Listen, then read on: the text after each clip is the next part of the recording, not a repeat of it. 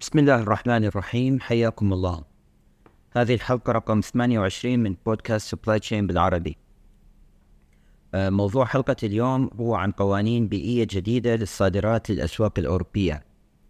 آه، باليومين الماضية آه، استلمت دعوة كريمة من مؤتمر التجارة العالمية وسلاسل الإمداد اللي هو كان برعاية مجلة The Economist Impact البريطانية وكان منعقد في دبي.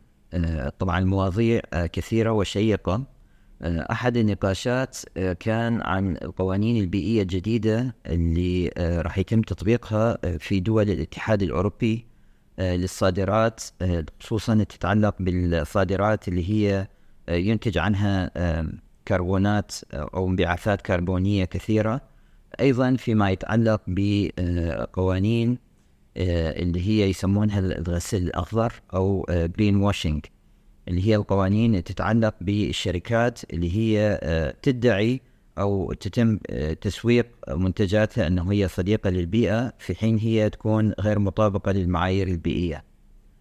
فهذه القوانين آه، راح يدخلون حيز التنفيذ بسنة 2026 قسم من عندهم بدأوا بدأ تنفيذها السنة يعني بشهر أكتوبر الشهر القادم.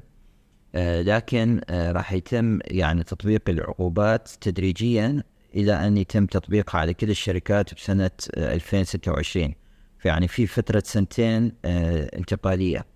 لكن راح يبدي التطبيق وطلب من الشركات أن تتبع هذه القوانين ابتداء من الشهر القادم. فهنا حبيت أن أوضح هذه القوانين خلفياتها أهدافها والمتطلبات آه، للمنتجين خصوصا الشركات العربية اللي هي تصدر منتجاتها للاتحاد الأوروبي. آه، يجب أن يكونون على دراية بهذه القوانين الجديدة. حتى تكون مطابقة آه، وتستمر صادرات العربية للأسواق الأوروبية بشكل منافس. فبالبداية راح أتكلم عن آلية اسمها بالعربي التكييفية للكربون بالإنجليزي اسمها Carbon Adjustment Mechanism. آه، فهذا القانون هي هو آه، قانون يهدف إلى منع الدول المصدرة للبضائع عند الاتحاد الأوروبي من الإفلات من التزاماتها البيئية. اللي صار بالفترة الأخيرة أنه الدول الأوروبية آه، طبقت قوانين صارمة فيما يتعلق بالانبعاثات الكربونية من قسم من المنتجات مثل الألمنيوم توليد الطاقة الكهربائية النحاس القصدير يعني قسم من هذه السلع الأسمدة اللي هي ينتج عنها انبعاثات كربونية. فهذا تطبيق هذه القوانين الصارمة آه، أدى إلى آه، زيادة تكلفة إنتاج الشركات الموجودة بالاتحاد الأوروبي.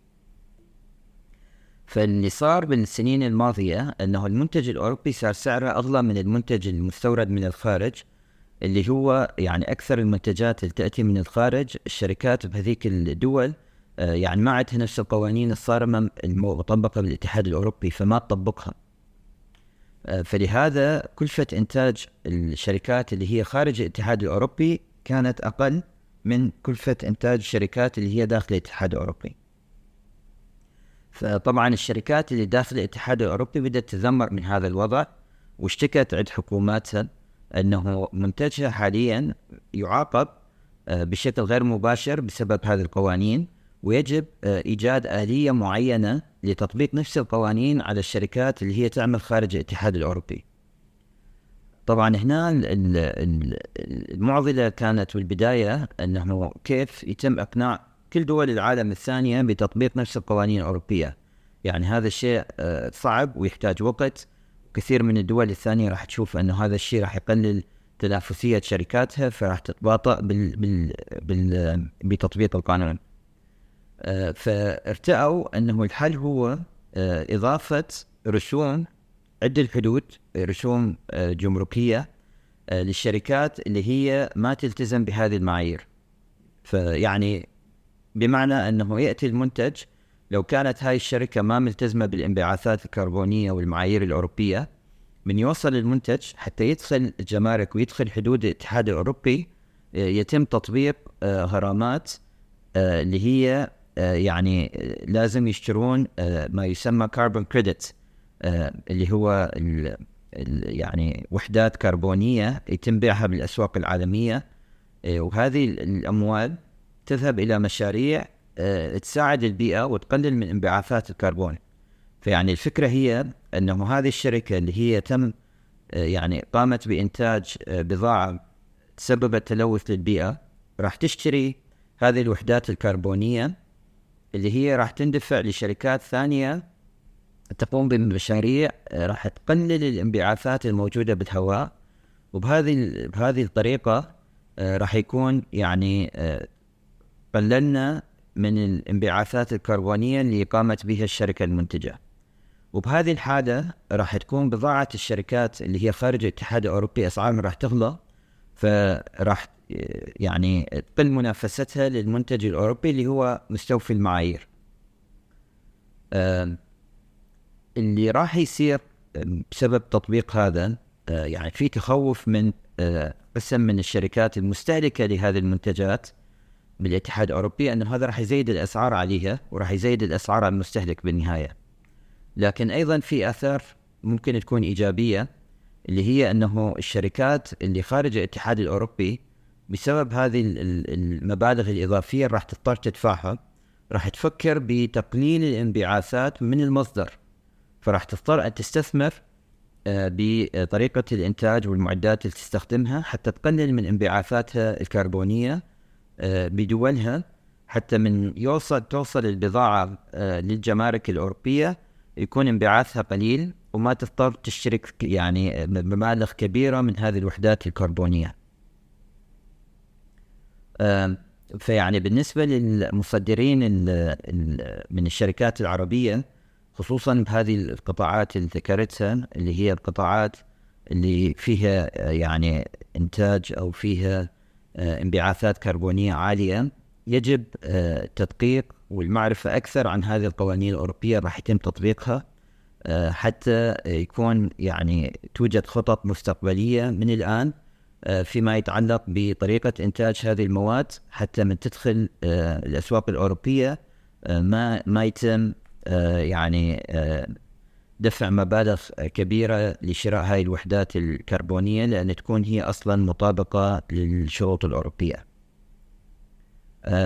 حاليا لو ننتقل للموضوع الثاني اللي هو green washing آه، غسل الأخضر. الغسل الأخضر هو آه، عبارة عن آه، شركات تنتج مواد معينة المفروض تكون يعني مطابقة أو صديقة للبيئة. حاليا خصوصا في دول الاتحاد الأوروبي المستهلكين صار عندهم وعي أكثر فيما يتعلق بالمنتجات الطبيعية أو الصديقة للبيئة. فاذا آه، يوجد فائدة آه، يعني جيدة أن يكون المنتج آه، مسوق أنه هو صديق للبيئة. فلهذا كثير من المنتجات بدأت تخلي لوائح أو علامات أنه هذا المنتج معتمد هذا المنتج صديق للبيئة. لكن كثير من هذه المنتجات هي بالحقيقة تكون منتجات تم إنتاجها بطريقة عادية وغير صديقة للبيئة. آه، يعني توجد انبعاثات كربونية آه، ممكن طرق الشحن هي طرق تقليدية أو غير يعني صديقة للبيئة. آه، فلهذا السبب يعني الاتحاد الأوروبي أيضا شاف أنه الشركات اللي هي فعلا تطبق القوانين البيئية ويعني كلفة إنتاجها أكثر من الشركات اللي هي ما تطبق القوانين البيئية لكن تقوم بتسويق منتجاتها بشكل خاطئ للمستهلك أنه هي مطابقة للشروط البيئية. آه، فلهذا الاتحاد الأوروبي تحرك آه، بعدة لوائح وقوانين آه، لمكافحة الغسل الأخضر أو جرين واشنج القانون الأول هو تم اعتماد لائحة لائحة علامة الاتحاد الأوروبي للجودة البيئية EU Eco Label وهذه اللائحة تمنح آه، علامة معتمدة للمنتجات والخدمات التي تلبي معايير محددة للأداء البيئي. اللائحة الثانية هي لائحة الإعلان البيئي Environmental Advertising Directive وهذه تنظم الادعاءات البيئية في الإعلانات التجارية مثل ما ذكرت يعني إذا المنتج تم إعلانه أنه هو صديق للبيئة لازم يكون مستوفي شروط معينة يتم تحديدها من قبل الاتحاد الأوروبي. آه، وقدمت المفوضية الأوروبية آه، عدة توصيات بشأن الشفافية والمسؤولية البيئية للشركات وأعطتهم إرشادات حول كيف تعزيز الشفافية والمسؤولية البيئية. فيما يتعلق بالعقوبات للشركات اللي هي آه، تستمر بالغسل الأخضر أو ال green washing يعني تستمر بتسويق منتجاتها أنه هي مطابقة للشروط البيئية في حين هي غير مطابقة. غرامات مالية آه، ويتم حظر الإعلانات البيئية لهذه المنتجات وتتخذ إجراءات قانونية ضد هذه الشركات. آه، فيما يتعلق بالتأثير المتوقع لقانون مكافحة الغسل الأخضر آه، فبطبيعة الحال من المتوقع أن يكون هذا القانون في حماية للمستهلكين بحيث يقدرون يتخذون قرارات مستنيرة بشأن المنتجات والخدمات التي يشترونها. وأيضا تساعد هذه القوانين في تشجيع الشركات على الاستثمار في تقنيات الإنتاج والمنتجات الصديقة للبيئه لأنه بهالحالة يعني الشركة اللي تريد أن تستفيد وتسوق منتجها بيئي راح تضطر أنه فعلا آه، تكون هي مطابقة لهذه المواصفات وهذا في كلفة عالية لها أو أعلى من الشركات الثانية.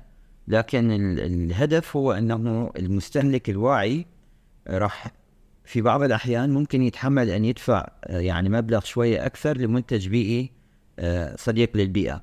وبهذه الحالة راح يصير تشجيع للشركات الثانية اللي هي ما راح تقدر أن تسوق منتجها بيئي. أنه تستثمر أكثر في طرق الإنتاج. آه، في تحديات طبعا ضد هاي القوانين. التحدي الأول هو صعوبة تحديد الغسل الأخضر. آه، يعني يمكن أن يكون من الصعب تحديد ما إذا كانت الادعاءات البيئية للشركات دقيقة وقابلة للتحقق. يعني كثير من الشركات تعتمد على آه، موردين من دول مختلفة آه، وهذه هذول الموردين كلهم يوردون للمنتج النهائي. فلو افترضنا مثلا المنتج النهائي هو جهاز إلكتروني ممكن هذا الجهاز يحتوي على 200 300 منتج من شركات مختلفة. فكيف يتم تحديد أنه هل كل هذه الشركات اللي هي يعني ساهمت بإنتاج هذا الجهاز آه، يعني مطابقة للشروط البيئية أو فقط الشركة اللي هي تقوم بتجميع المنتج النهائي آه، مطابقة في حين الشركات اللي هم آه، يعني تير 1 وتير 2 وتير 3 اللي هو بالإنجليزي تير 3 اللي هم الشركات ال يقومون بتوريد المواد أو المكونات اللي هي يتم تجميعها. ممكن قسم من هذيك الشركات ما تكون مطابقة للبيئه فإذا تحديد آه هذه المسألة راح يكون من الأمور الصعبة. آه الشيء الثاني هو صعوبة تطبيق القوانين. آه يعني ممكن أن يكون من الصعب مراقبة التزام الشركات بقوانين مكافحة الغسل الاخضر بالاتحاد الأوروبي ومعارضة الشركات. يعني آه، كما متوقع عرضت بعض الشركات قوانين مكافحة الغسل الأخضر آه، يعني هم يزعمون أنها ستضر بالابتكار ونمو الأعمال التجارية لهذه الشركات. آه، من الواضح أنه الاتحاد الأوروبي راح يستمر بتطبيق قوانين أكثر صرامة فيما يتعلق بمكافحة الغسل الأخضر وفيما يتعلق بالقوانين البيئية بشكل عام ال ESG آه، وحاليا الاتحاد الأوروبي ربما هو يعني أنشط من مناطق آه، ثانية بالعالم آه، في تطبيق هذه القوانين.